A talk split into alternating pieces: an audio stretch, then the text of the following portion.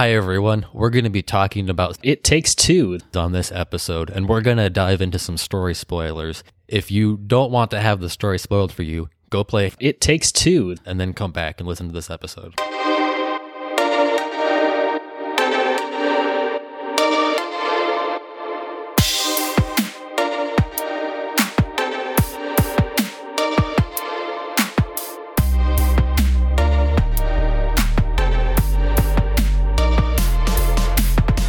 Welcome to Level Playing Field, a podcast where a group of longtime friends get together to talk about the world of video games. Today, we're talking about It Takes Two, the latest co op only game from Hazelight Studio.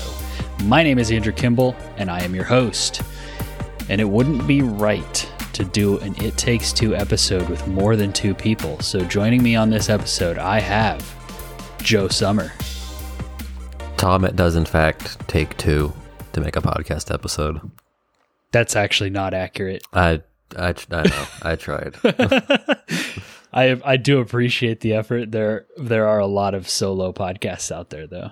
They're Uh, not my favorite brand of podcast. I will say I prefer the conversation. Probably one of the reasons that I decided to start a more conversational podcast. But yes, it does take two to play this game though, however. yeah, would be, I won't say impossible, but very difficult to do it on your own. It yeah. There's I a there's a couple of the puzzles that really require like input on two characters at the same time. Though I bet you could still make it awfully far. if people can play Dark Souls with a banana, then I'm sure you could play It Takes Two solo, but it's probably not the optimal way to experience it. Before we dive in, though, I just want to ask it if you enjoy our show, please tell your friends. It would really mean a lot. Also, please go check out our website, levelplayingfieldgaming.com. From there, you can find links to all of our social media pages, our YouTube channel, and our Patreon page. Speaking of Patreon, if you like what we do here on this podcast, we've got more of that for you on Patreon. We offer two bonus shows. There's the movie cast where we finally let Aubrey and Caleb go crazy and talk about all their movie tangents that they always try to squeeze into this show. And we have the open mic, which is just kind of like a like an overflow bucket where it's like just hey, what are, what else do we want to talk about? Let's put that into a show. And so that could be anything. We've uh, covered all sorts of crazy things on that one. I think the one that was most recently recorded, which I don't know when this episode's going to go out, but we talked about ironically stuff that should have been on the movie podcast. We talked about like problems with like streaming service saturation and we talked about Caleb getting a big new 70 inch TV and the headache that it was mounting it and how the plugs were on the wrong side and you know just little slice of life stuff like that that's where it all goes we also offer access to our discord server. So at any tier you join you get access to our discord server which i liked what caleb said on our resident evil episode that that's a really great way to kind of get our in the moment reactions to things. Uh, recently you know as of recording this E3 just wrapped up and so there was a lot of videos getting thrown around, thoughts, takes, things like that, depression over release dates, stuff like that.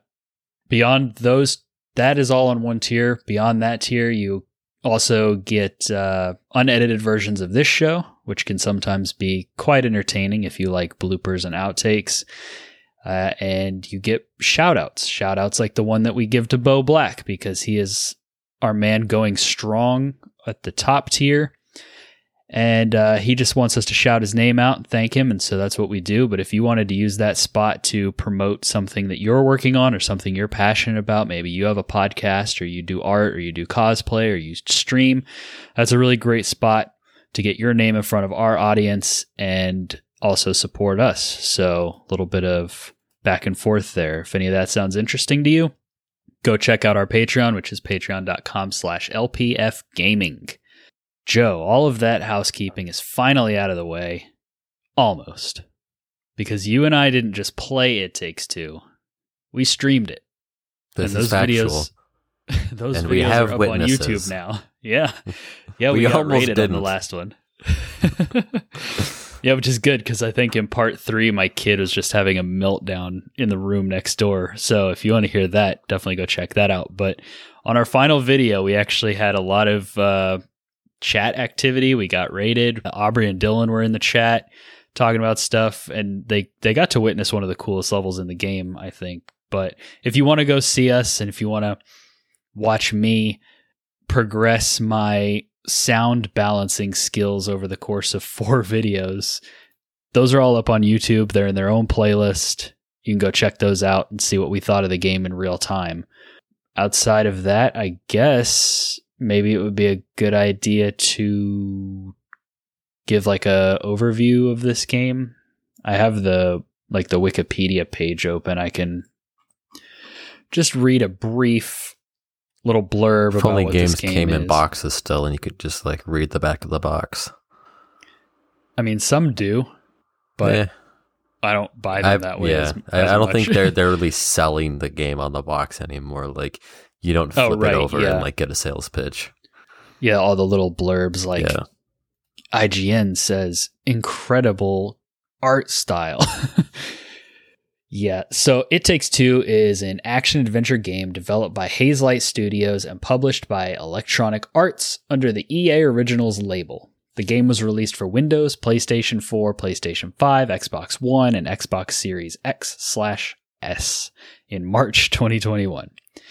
Like a Way Out, Hazelight's debut title, debut, debut title, It Takes Two does not have a single player option. It is playable only in either online or local split screen co op between two players.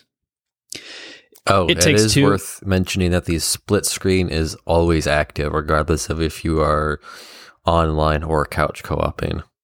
Yes, we will definitely get into that when we start breaking down what this game is from our uh, experience. Last little thing I'm going to read is just It Takes Two is an action adventure video game with elements from platform games. It is specifically di- designed for split screen cooperative multiplayer, which means that it must be played with another player through either local or online play. The game features a large number of game mechanics from various video game genres. These gameplay mechanics are connected to the story and the theme of the level. For instance, in one level, Cody gains the ability to rewind time, whereas May can replicate herself. Players have to cooperate with each other and utilize these abilities in order to progress. The game also features a large number of mini games. So that's kind of just a brief overview of what this game is. Uh, kind of zooming out a bunch.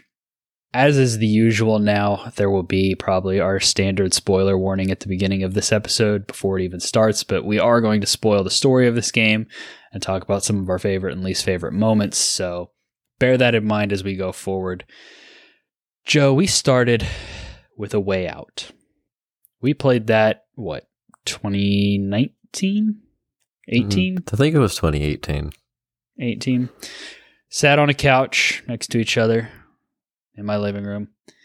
Did you have any idea what we were in for? Had like or is uh, because I went in completely blind. I didn't. Know I knew a little about bit about the game. Well, and I think also you started the game with somebody else, and then like Yeah. they had to leave, and so I jumped in their spot, and then like we restarted.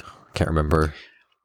Initially, I bought it because I had heard it pitched as a co-op only game, and it's a great way to get like your non-gamer friends or non-gamer partner or whatever maybe into the into gaming because you can kind of pilot like guide them through. So I initially tried to get my wife to play it with me. We played like the first little mission and she I feel like she would have kept going for my sake, but I could tell she wasn't really enjoying herself. And then yeah, so then I roped you in and we just uh, all I played with her was like that very first mission. So we either restarted or we just picked up from there and I caught you up. But then we we went through that. That game is designed to force you to work together to solve puzzles and get things done and then at the end make you turn on each other in a somewhat unexpected and surprising way. Yeah, and it's less it's less puzzly and more just you're just kind of playing through like a little movie. Yeah. Like like it like it's not so much pu- like like it it takes two is very puzzly. A way out is a little more like just walk and interact with the various things and then you can move forward. It was a very third person action. So like the kind of puzzles that you would do would be like push this platform here so your partner can jump across this gap kind of things. Like it it wasn't the kind of puzzles that it takes two use that like really kind of blew the cooperative gameplay Yeah. up a notch. And it was I it was like more narrative focused. It a way out was Yeah. yeah like the, the sure. game itself is pretty like I don't know, standard. yeah I, I very much felt like I was engaged much more in the a way out story than it takes two. It takes two whenever there was a cutscene that involved the kid and stuff. Like I was I was honed in and I, I was feeling it. Probably just because I have a kid of my own and so I have that personal connection now. But a way out felt yeah, like you say, like watching a movie. I was kind of I wanted to see what happened with these characters, whereas it takes two. I kind of felt like I knew what was going to happen, and all the characters were kind of stupid. So they Mhm. were always kind of saying dumb things and making dumb choices. So I didn't feel quite as invested in them. But the gameplay was way more entertaining than A Way Out, I think. I don't know if you would agree with that. Yeah, yeah, for sure. Because the way out, like, it's just move here, shoot here, press X here. So yeah, the running joke going into this game was that A Way Out drove a wedge between mine and Joe's friendship and that this game was going to bring us back together. I don't know that it reached those heights, but I did have a really good time and I did think that it was a really solid game that's probably going to make it onto my game of the year list at the end of the year. We've already kind of touched on you mentioned that you have to play split screen even if you're not playing couch co-op, which I guess another thing that to kind of mention on that line is that this game one like you you you can buy it once and share it with a friend for no additional cost. They have this really cool buddy pass system. A way out had it too, where the person who owns it can share it with somebody else and you can play together for the cost of one game. So you're not something cool that Josef Fares, who's the the head of Hazelight, he wants to do to allow more people to be able to play his games. And I thought that was a really cool really cool feature that we should probably shout out and mention just in case someone's listening to this and hasn't played it but was thinking about it like it's pretty easy to get someone on board from you know in that regard whereas you don't even have to buy it you know just get the friend pass and you can try it with me as opposed to a lot of multiplayer games where it's like hey you want to play call of duty with me? All right we'll go buy a $60 call of duty and we can play together. Yeah, yeah, it's since it's meant to be a couch co-op experience that has online play rather than make you do some weird workaround using like Steam remote co-op. They're just like, hey, there's here's a version of the game you can download for free, and it just doesn't work unless you join someone who owns a full license. Yeah, exactly. So that's that's really cool. So the the game were you expecting it to be where you had your own screen unless you were playing couch co-op? Uh, I can't say I had any real thoughts about it one way or the other going into the game. Like, I, I guess maybe whatever impression I got from a gameplay trailer set my expectations appropriately, but I wasn't surprised when like we stayed split screen the entire time for like anytime we weren't in a cutscene. Right. Yeah. Yeah. So the game, it, you stay in in split screen perspective. The screens do shift occasionally, and like one person's might get bigger while the others get smaller. Uh, and then there are some points at the end where we each we each saw only our character on the full screen, but for the most part, it was split the whole time. We both played on PC. We played this through Steam, played it on PC which is unusual for me. I'm not usually a PC gamer. Let's talk about let's talk about two things on just the PC side of it. Let's talk about EA Origin or EA whatever the heck is called access that we had to use. And let's talk about the performance on the PC. Which of those would you rather tackle yeah, I first? I feel more strongly about Origin. I mean, the performance Rand. issues were a thing, but the origin thing is really more what bugged me on like you buy the game through Steam, download it through Steam. Tom's my friend on Steam, and you go to launch the game. Okay, looking good. Okay, gonna go play online. And then the game's like, oh, hold up. If you want to play online, you have to use Origin. So that starts this whole thing where we have to get Origin set up, get it updated, get logged in. That's a whole, like, it's of its own issue. You know, can't remember our passwords we set eight years ago.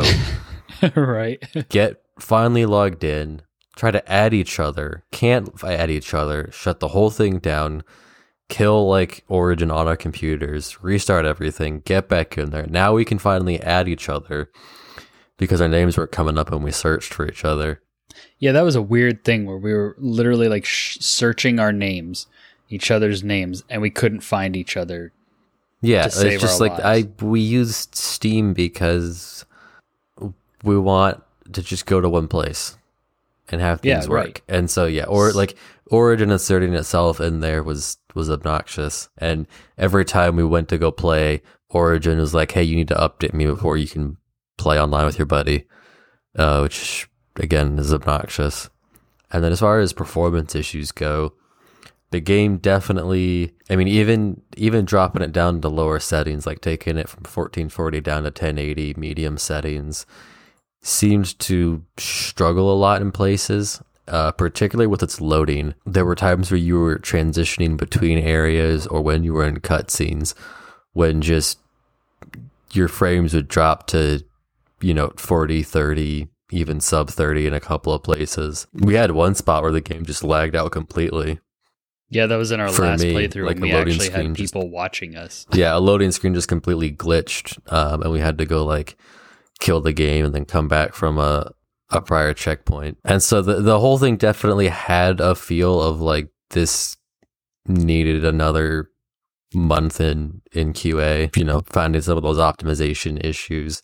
Say I've typically don't have loading issues like that. Like the game was installed to a solid state drive. It should have been smooth. I don't know if it was an online thing, like if we've been doing it local, if it would have been a little bit better maybe and not jittered so much. It might have been because it was trying to stream the level in while syncing both of our game worlds. That could have been a thing. But yeah, I don't know if other platforms have had issues, but the the PC port um it's definitely not technically all there.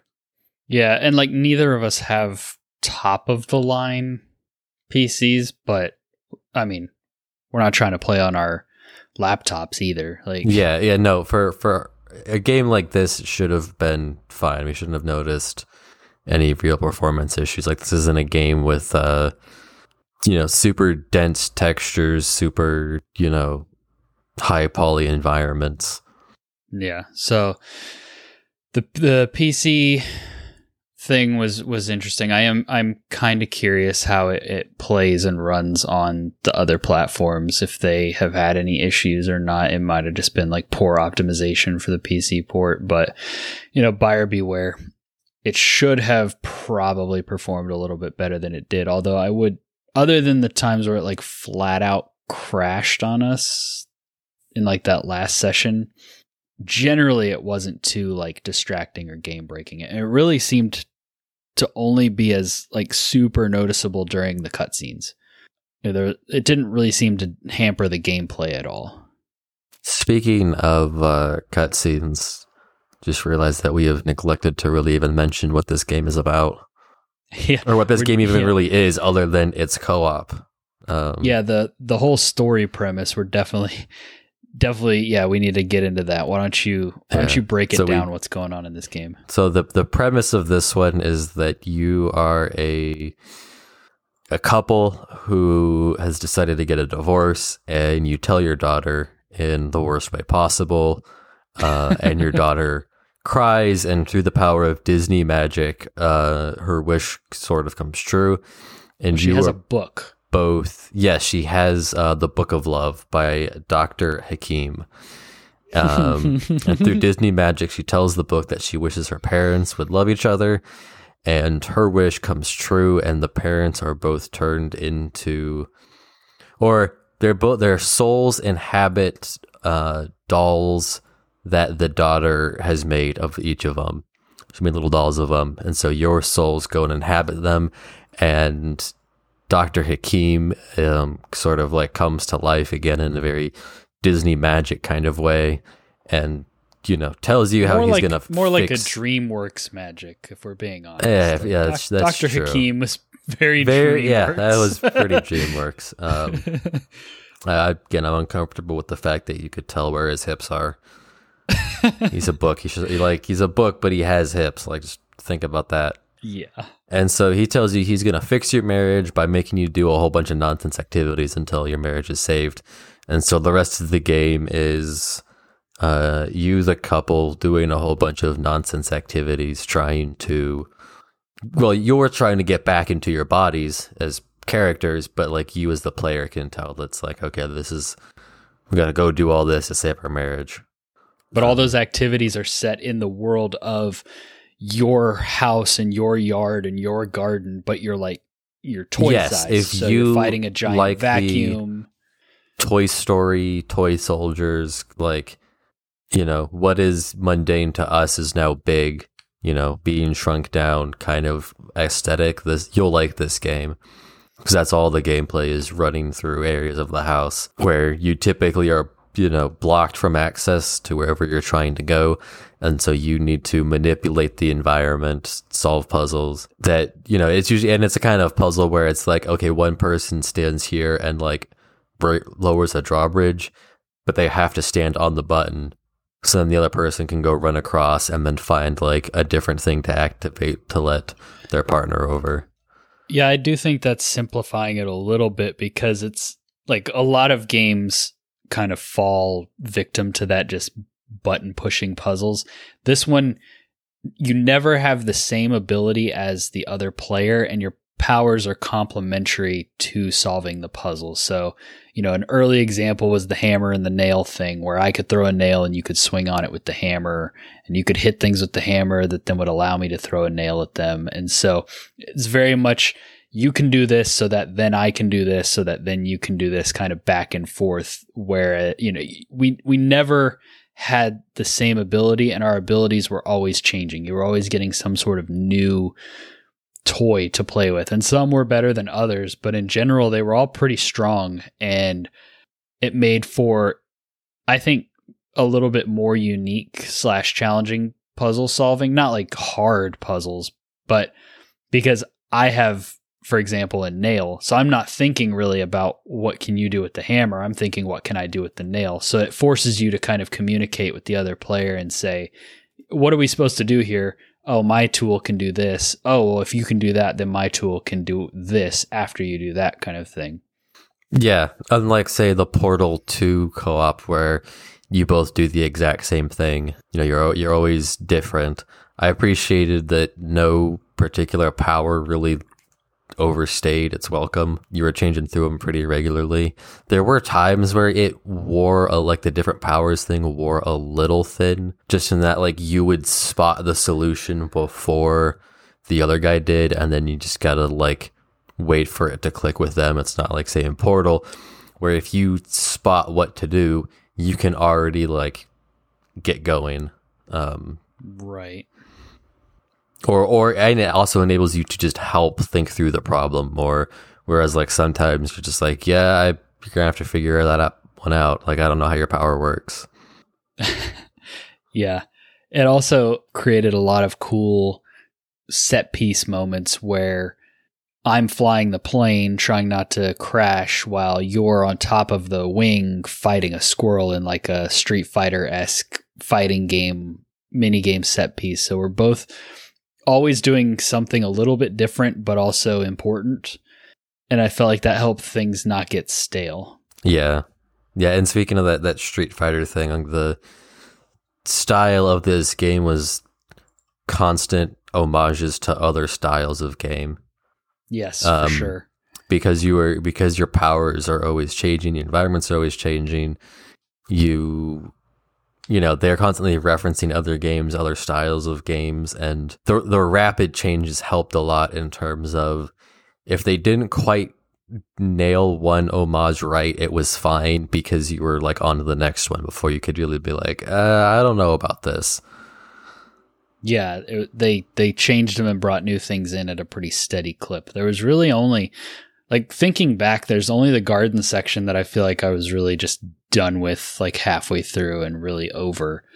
I feel like the rest of them, I don't think I really got tired of. I think the squirrel section in the beginning might have been one of the longer sections. Yeah, the squirrel section did get a little tired just because, like, what did I have? I had the. Because that one was very combat heavy, but it took both of us to do any damage. Yeah, because I had like yeah, and and by did the time explosions. that got we got to the end of that, that got a little tired. yeah, On the like doing some boss fights, you're just like, well, I'm just waiting for more to land.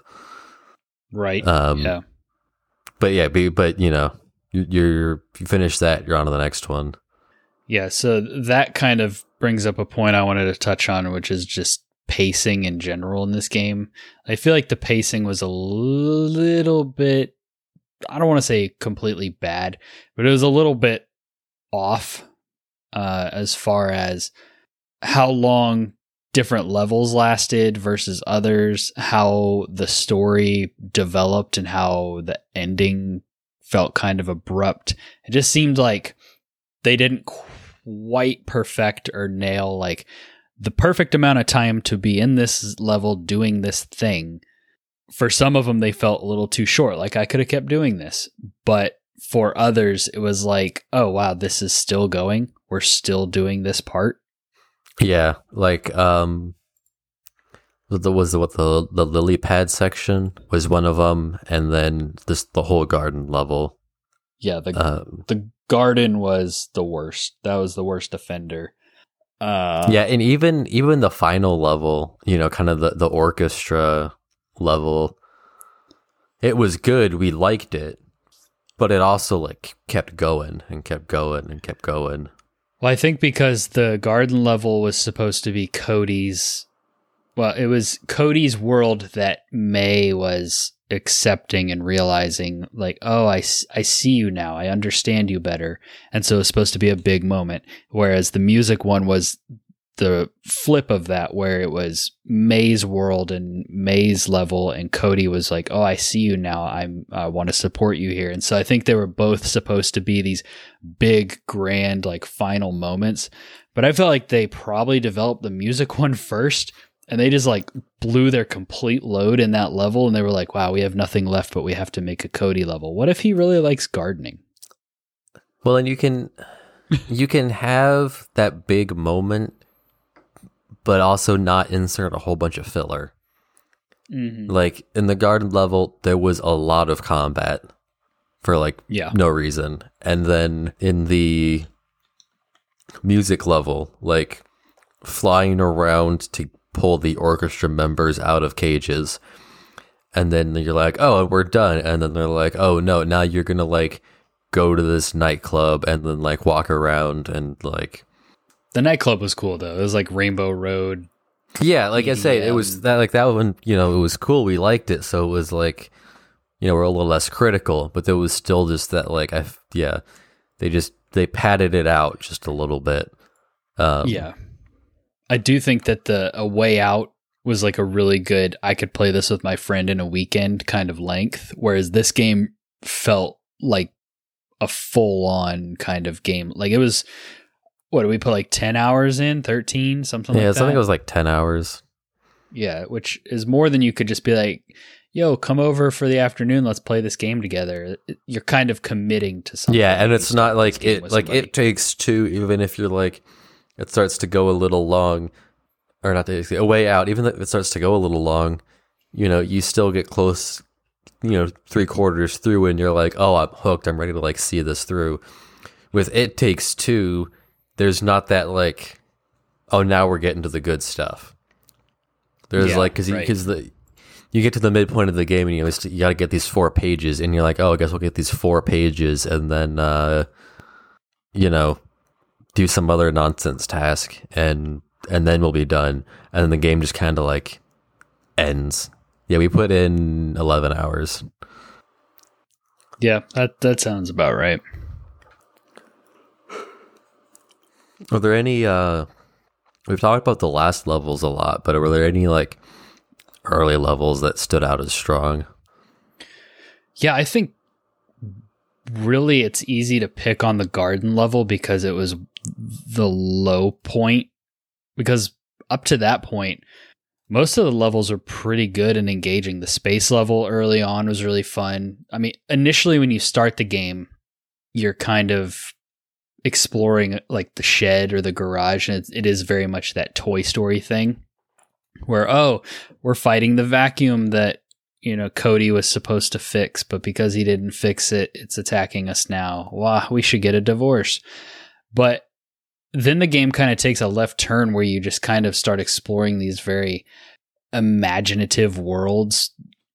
And it's explained as like Dr. Hakim trying to teach. Like, one of them is set in a snow globe, so that's how they justify it. But it is very much just like this very winter wonderland. You're doing a lot of ice skating and stuff like that and so it, does kind of break out of the Toy Story thing a little bit, where or like the nightclub you mentioned, where you're playing to a, a crowd of glow sticks. Like it, those things I thought were really creative. How they they managed to break away from the okay, we're in the living room now, and we're in the bedroom now, and uh, I, I I really liked how they did that and how they hey, they kept it fresh. I do think that probably the most memorable moment and not in a good way was when you kill your daughter's favorite toy, the elephant. I can't remember her name. I hope she had a name other than just like Queen Elephant. Yeah, Queen Elephant or something like that. Like that was that was messed up. That was some some twisted. Uh, yeah, they they leaned into stuff. that more than was necessary.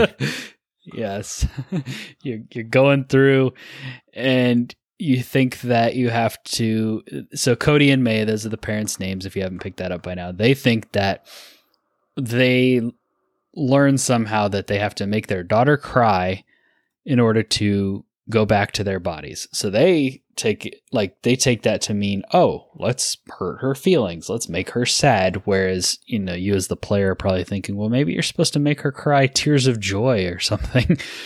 I don't know. They did they ever actually follow up on that? I don't feel like her tears really played into them waking up. Yeah. Yeah, they did, or yeah, they didn't. Because they woke up once they like accepted each other's passions, and then the kid ran away. Uh, now I'm thinking too hard about it. Yeah, I don't remember the tears really playing into it after that. So, anyways, to make her cry, they're going to kill her favorite elephant toy. And so they're like dragging this elephant to the edge of this cliff, which is, you know, like the top of a bookshelf or something. And she's screaming and crying and saying, please don't do this. And then what? They end up like ripping her arm off in the process. Yeah, arm and a leg. No, arm and a leg and an ear. Yeah, like a leg and an ear. And it's just, it's, it's kind of like the ending scene in Sausage Party where you're just like, this, on looking at it, you know should just be funny but it's really just kind of twisted and sick and, and, and makes me feel uncomfortable. Yeah, i don't know. I i thought it was funny. Did you? Yeah. I i didn't it was it, it was i don't know. It was funny but it was like just they maybe I mean, because yeah, I wasn't it was all like it was surprisingly it dark, far. but then it's like yeah. they cut to the the daughter's perspective, and it's just like, oh, her toy just fell off the top shelf. Yeah, with its arm and its ear. Yeah, like off. the worst part like of that was when she like saw that like oh it's broken, and then she started crying. Then it was like oh, okay. Now yeah, there's like I actual th- real tears. It's not just like some magic stuffed animal. The the I guess it kind of caught. I knew there was something twisted coming up, and then it caught me off guard how much they leaned into it and how like brutal, for lack of a better word, it was. Like there's no blood or it's just like stuffing. And then yeah, it was it kind of lightened it and made it funny when you see it from the the little girl's perspective and it's just like, "Oh, my stuffed animal fell off the shelf." But then yeah, she starts crying and the parents are just like standing under her like dancing in her tears. Yeah. I'm just like, "This is messed up." so that that definitely stands out for me, but as far as levels like the space level stands out. I remember it really well the obviously the finishing the last level with all the music stuff like that was really cool i thought that that was probably the best level the the squirrel stuff was just kind of weird and off the wall i liked the, how the squirrels are like fighting the wasps it's just this kind of ridiculous backyard warfare thing going on What about you? What what levels do you think were really strong or stood out to you? I know we've talked a lot about Yeah. the, the ending. Uh, I liked Moon Baboon's level. Um, that was the space one. yeah, yeah, because Yeah. May- May's power was basically changing which way gravity goes, which just led to some like some really neat spatial puzzles. Mm-hmm. Was that where Cody could grow? Yeah, Yeah. yeah, Yeah, you would have really to fun. you would have to like shrink down pretty regularly and all that stuff. Yeah. That one was trippy. I feel like the middle of the game is where it's like the foggiest, where the beginning was really strong because it's all fresh and new. And then the ending had the music level, but then that middle section is kind of where it blurred together a little bit. You think that's a Yeah. fair? Yeah, the middle section it's it's hard to pick out stuff that's super distinct. Um, none of it was bad necessarily, but it just kind of was like, okay, now we're doing this thing. Okay, now we're doing yeah, and there were no particularly like strong story beats either in the middle. Like The other snow other globe was the, probably the biggest story beat in the middle, where they were like, "Oh, this is where we went on our our honeymoon, and where you, or where you proposed, and all this kind of stuff," and where you could kind of start to see that maybe Cody was thinking, "I don't know that I actually want to do this divorce thing," but he wasn't saying it out loud. Yeah, well, because I mean, from the beginning, he seemed more reluctant about the divorce. Right? Um, yeah. But May was kind of like, no, we're we're getting a divorce. Because May is the she's the I'm business. I'm taking care of the family. I got to work all the time to support you guys. And Cody's like, You're never here. It's kind of the the traditional like roles are reversed where he's like the stay at home dad, and so he's constantly talking about, oh yeah, I know that. What, what's the daughter's name? It's not Rose, is it? Yeah, Rose sounds right. That does sound right.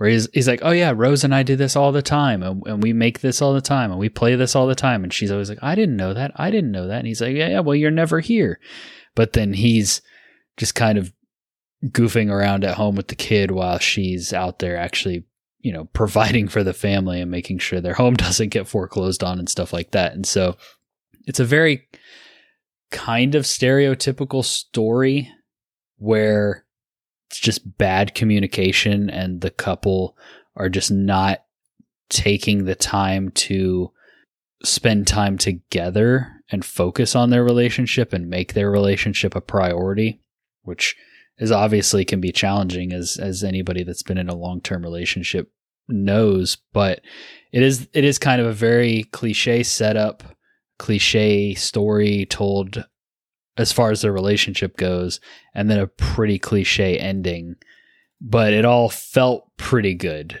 like it, it was delivered pretty well it felt like they did good enough i do think that the and they spend three quarters of the game bickering and then the last quarter of the game is kind of a rushed oh maybe we shouldn't get Yeah, divorced." it, it is the the DreamWorks movie of co-op games. Like, you know, there's there's not not really a sense that like they learned anything. They just were like, oh well, maybe we won't get divorced. Now. Right. Like suddenly we've decided we love each other again, and like, yeah, I I almost was, was wondering if like after a way out if there was going to be some sort of weird twist at the end where you know they still get divorced anyways but they're able to like you know make peace with their daughter about it right sort of a, yeah something like that but nah it was pretty much the like you know yeah dreamworks movie character learns their lesson in the last 15 minutes everything's good wrap it up Yeah, it really did feel very sitcom in that way. Like in the end, like, oh, everything's fine now. And I made the comment when we finished the game. I said something about, oh, yeah, they uh, live to get divorced another day or something like that. And Aubrey was in chat. And she's like, oh, geez, that's, you know, that's harsh or whatever. And, and I kind of meant it as they didn't really seem to actually fix their problem. They just kind of got to the end realized that they handled things really poorly with their daughter, realized that they were handling things poorly with each other, and maybe they could, you know, they could give it another shot and see how it goes. But it didn't really feel like everything just kind of clicked back in place at the end. It still kind of felt like yeah, okay, they've learned some things and now they can go from here and where will this take them? It m- might not actually get them all the way where they need to go. Yeah. Yeah, like they they hadn't really like I mean there was some like some lip service like oh, you're never home. Well, I'm trying to provide for the family. Okay. Like there wasn't really like a lot of reckoning on those issues other than like, well, but it still sucks when you're gone. Right. There wasn't a whole lot Yeah. of like, I don't know, really getting into the like, you know, how how would you actually approach that issue? And I think that it there's the argument that oh this is supposed to be a kids game so we're not going to like really dive too deep into it. We're going to focus more on the oh if you would have fixed the vacuum it wouldn't be trying to kill us. Ha ha ha ha. But on the other hand they make you murder a toy and you know there are, there's a few other kind of adult things in there. It never gets like full on I would say like PG-13 or anything like that, but they do tackle a few more mature things which makes you think like okay, they could if they wanted to, they could tackle the more mature relationship things too, but they didn't really they didn't really explore that as much as I thought they were going to. And I'm with you, Joe, just because I listened to a few other podcasts about this game and stuff. Nothing that spoiled it for me, but just people kind of reviewing it and them talking about how well it might not end like you expect or things like that. And so I thought maybe, oh, this is going to be a story about yeah, the parents can't reconcile their marriage, but they find a way to make it work or they find a way to to you know still have some sort of a, a, healthy relationship with their child. But no, in the end it it really feels like Josef Fares and his team were much more comfortable with the like breakup and headbutting jokes and stuff like that and that was where they really felt comfortable. And then when it came time to wrap up the game they were like uh okay so like they realized that the other person has value and has hobbies and things they care about and now they want to support them and also they realize they've been bad parents. Okay the end. Yeah, Pretty much.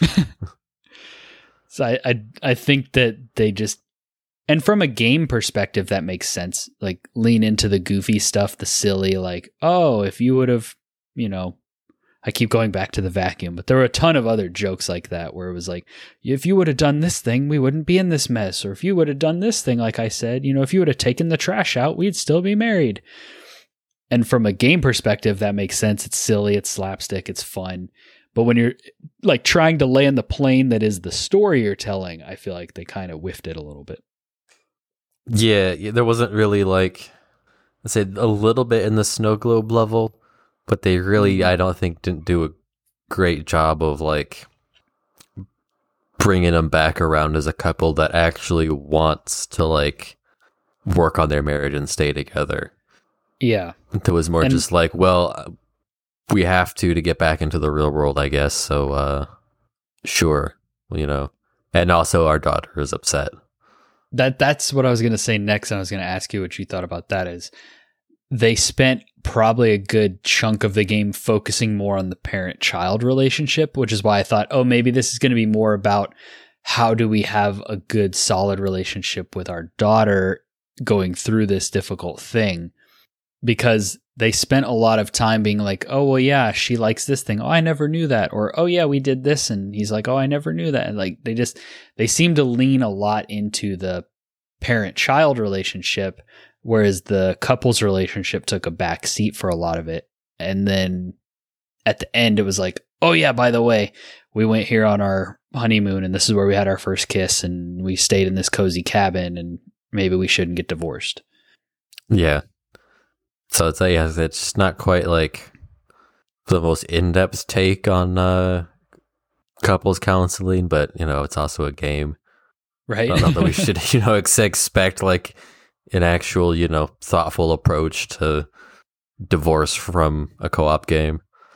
It, it's a game, and it's a game from a small studio with a guy who, you know, Yeah, I think it's just because of A Way Out, we were expecting like our expectations to be subverted in some way. And then Right. It Takes Two ended up just pretty much being exactly what you expect. I think, and tell me if you agree with me. I think It Takes Two excelled in polish, in gameplay, in puzzles, set pieces. I think that it it did everything but the story better than A Way Out. But A Way yeah, Out, yeah, just- it's it's a very solid, like, average game if that makes sense. Like, it's Right. nothing like revolutionary, but it is just like a well executed game. Like in The terms of, in terms of its gameplay and level design and all of that, like puzzle platformer, I guess would be the name. Like it's it's just Yeah. a well executed puzzle platformer. I think the thing that makes it revolutionary is the co-op angle. Because yeah, outside of that, it is very much just like a 3D platformer. Yeah. What did you think about the mini games?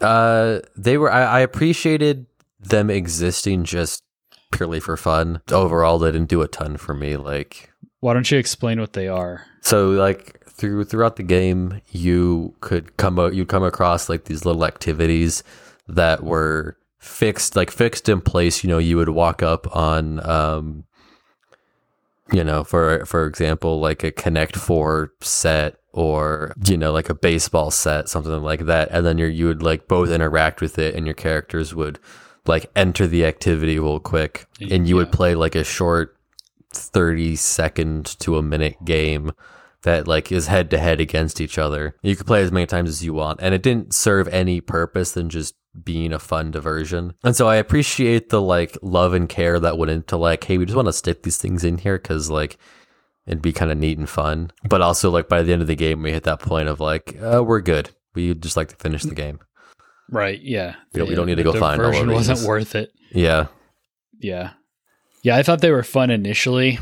I thought they'd be kind of a cool little diversion where cuz it's it most of the time it's competitive where you're competing with each other and seeing who gets the better score, who beats the other person. And so I thought that that might be kind of fun and might like at the end of the game it might show you the tally of uh it turns out Tom is the better gamer, but about halfway through we were both just kind of on the same page of all right let's let's keep going let's finish the the main story these aren't really Yeah. enough to to draw us in anymore yeah. Like it, it just they just turn it into into distractions.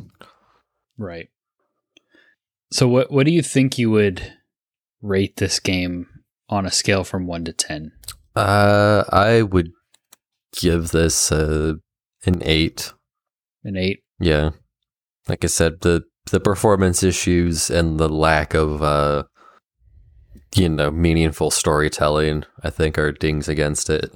The garden level was definitely a ding against it, but yeah, I The music level did said make up it's for it. dropping a point here yeah, yeah. But the music level redeemed that point, so uh, overall, you know, kind of ends up in that, uh, you know, eight, eight out of ten, solid B.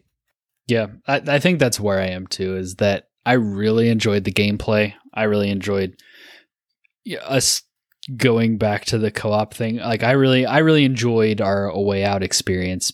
I probably enjoy it more because I won at the end, but in general, like I look back on that as a very fun, fond gaming memory that we had, and then I think that this was similar where it was really fun to go through and and solve these puzzles together and you know it'd be like okay i have this magnet that pushes you have a magnet that pulls we have this bridge how do we make it cross? Oh okay i see i see what we have to do. You go stand there i'll stand here. Bam we solved it we got across. That was fun. The the movement in this game the platforming the dash the momentum all of that felt good. It was a very solid polished other than some of the hiccups in like cutscenes and crashes and stuff, but like the moment to moment stuff was felt really good.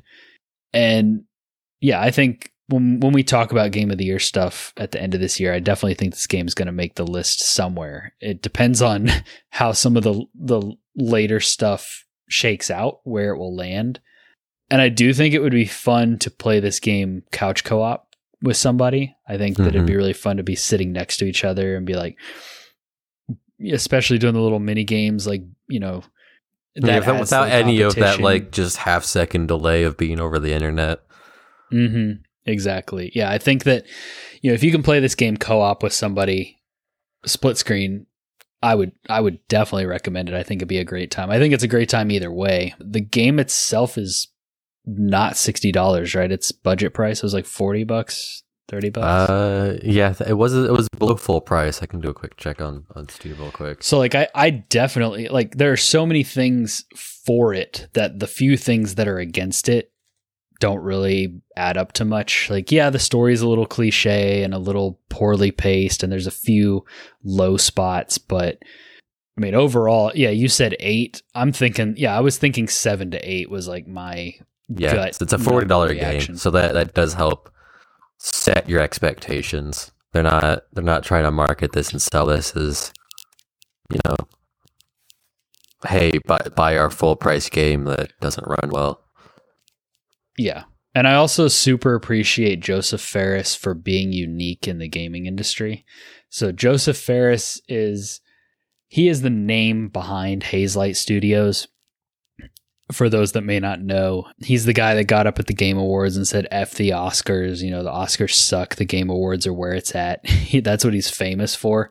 But he made Brothers was like his first kind of breakout game, Brothers A Tale of Two Sons, and spoilers for Brothers but in that game you play as two brothers and you control each one with each uh, control stick. So little brother is on the right big brother's on the left for example. I don't know. It might be flipped. I haven't beaten that game but i did play it so you go through the whole game controlling these two characters with these two sticks and doing things with them together. And you could play it co-op, each holding half the controller if you wanted. But uh, Josef Fares said he wanted this to be a single player experience because the ending, Big Brother dies. And so when Big Brother dies, Little Brother's very sad, but also you as the player have lost half of what you've been doing for the whole game and now you're just using one half of your controller to move the one character and he designed it to where like you really felt that loss. Cut to a way out co-op only playing as two prisoners trying to break out of prison. You don't really know each other but you're kind of forced to work together and you kind of develop over time what you feel like is this this solid friendship. You meet you, know, you kind of meet each other's families get to know each other. You're both on the run together. You're helping each other. And then at the end you get put in a situation where you have to turn on each other and only one of you can get out alive. And you and your partner have to all of a sudden you've been doing everything together have to compete against each other and try to make be the one that makes it. And then obviously it takes two what we've been playing uh, talking about this whole episode. You know the whole divorcing couple trying to come back together angle very much solving puzzles doing things together. You each have a different ability and you can't progress unless you work as a team. So i, I just really appreciate this studio. I appreciate Josef Fares and his vision. And i appreciate that ea lets them do it. And i think that it helps these games are successful for the like genre and niche that they're in but in a in a world where so many video games are kind of the same or cookie cutter or copying another like oh this this game is a metroidvania souls like and it's like all right Yeah. you know? It, it is cool that these little kind of experimental side projects exist. I don't know how you feel on like that kind of looking at it from that viewpoint joe Yeah, he he's not chasing what's popular. He's just making what he wants to make.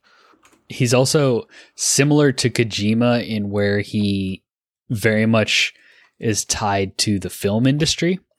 Not in that he's made a bunch of successful movies or anything, which neither has Kojima, but he has, I think, like cinema kind of training and stuff like that. And so he very much tries to. Yeah, you- he you views can games closer to a his game. cinematic experience than a gameplay Right. experience.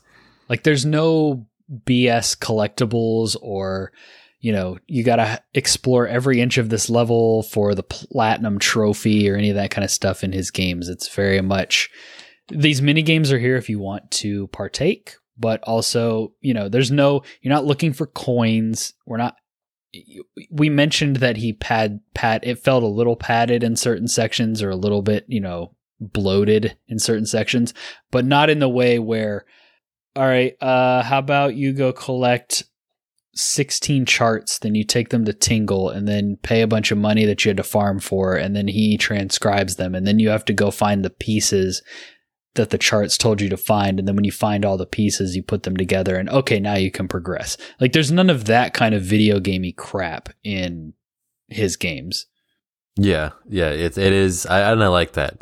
You just you play through it. You're like, yep, I got the experience. I nothing's like there's there's no like hooks that's like oh well you can play make them play more if you do this. There's no like engage you know metric boosting engagement or any of that nonsense. It's just straightforward game, like kind of Yes. game you would play 10, 15 years ago.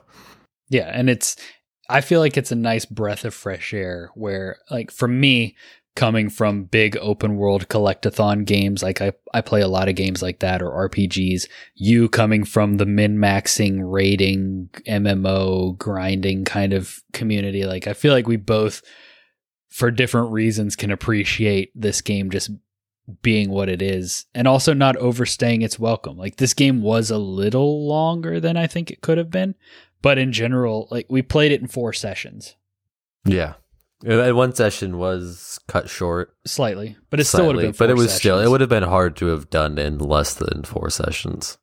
Yeah, yeah. So I think it is definitely. I I really do appreciate it for what it is there and and what it's doing, and I I hope. And I think he will. I think Josef Fares is slowly becoming one of those names that you associate with something like, you know, Cory Barlog or Kojima or uh, Miyamoto. Like Josef Fares, he's not on that like top level yet, but he is starting to be a name that like you hear it and you associate it with something. And I hope that he keeps going. And I'm sure he will because he very much seems like the kind of person that doesn't give a crap what anybody thinks. And if EA gets tired of him, he'll go somewhere else. Maybe Microsoft will buy him and Dylan will be happy. I don't know. Is I don't know. Is, is he on Dylan's list? He's not, no. All right, Dylan. No adding him to your list. Not that we've already put the idea out there. Yeah. I mean, did you hear the part in our last episode where Dylan called you out about listening to the podcast and writing in if you heard this part? I obviously didn't, or I would have written Yeah. in. Well, uh, Dylan probably will be in the exact same boat as you currently, where you could call him out right now and be like, "Hey, Yeah. Dylan, if you hear this, you know, write in and say that you heard it," and I I won't get that email. So yeah. I'll, I'll just you know I'll, I will ping Dylan though and be like, hey, I heard this. no, you have to uh, write it into the podcast email. No, And- that's no. We're already at too many steps. I have to go. I I, have to go open my email. I have to type out lpfgaming at gmail.com or whatever we are. so close. He he Level would be so field gaming. shocked though. He would be so shocked though if I actually like read out an email from you and he'd be like, Wait, "What?" let's let's wrap this thing up. What kind of closing sentiments? What I I kind of threw out mine that like I appreciate this game for the weird thing it is, and I appreciate Hazelight Studio. But like, do you have any kind of closing thoughts or anything you want to drive home on this one? Um, I'll pose a question to you and be honest. Who would you have rather played this game without besides me? Uh, it's a good question. Uh, out of our podcast crew, sure, you can limit it to that. If you okay. I was, I was like, just even outside that, who? I don't know. I feel like when it comes to co-op, we might have the best rep, like back and forth as far as that goes. the um, unspoken, just kind of figure it out together. just kind of figure it out with. Dylan. I don't know. Caleb and Dylan, eh, there's both like a, um, you know, I, I don't know. I feel like they would be less receptive to like those times. And it's like, come on, catch up. Yeah, Dylan would uh, just kill himself to Yeah, piss D- you off. Dylan. Yeah, he he would just do that. Um, I feel like Caleb would just either be confused or distracted. Um, he would get distracted by some random side thing, and then Right. Aubrey would just get impatient with me for not like figuring it out as fast as she did, and she's got to sit there and like explain every puzzle to me, even though I've already beaten the game. If if we were to play through it, like you know, my second playthrough, her first playthrough, she would still like know what to do faster. so you're saying that we we did the optimal. Uh, yeah, I think we did the optimal pair here. I think uh You know, I think outside of that, it would be like, you know, my brother or your brother would be the next best, like, you Yeah. know, well, Yeah, on on that. a similar level as far as like how we would approach the game. Yeah. I could see if I played with my brother, I could see myself getting very frustrated. But he's he's good at playing games, but I could see it just that one moment where he just isn't getting it and I'm just trying to explain it to him and he's too dense to catch on and I just like. the older brother in me comes out. but back to like the game itself, any closing remarks or thoughts? Uh, I mean, we we touched on it all pretty well here. I think my last remark is that whatever Hazelight does next, I hope that they get out of the box a little bit more. I like like when they announced It Takes Two, that was an unconditional like, oh yeah, I'm gonna play that for sure.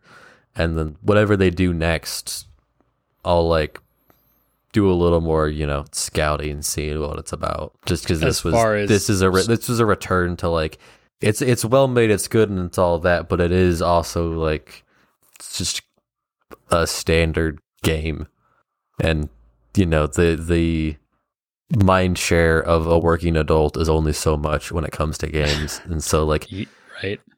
being just good, a, a good solid game for me is like, unless you've got an aesthetic that really appeals to me, like being just decent is like not enough to to grab me. I'm looking for that.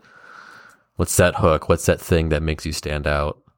So do you mean are you are you approaching that more from like a story perspective or gameplay? Could be either.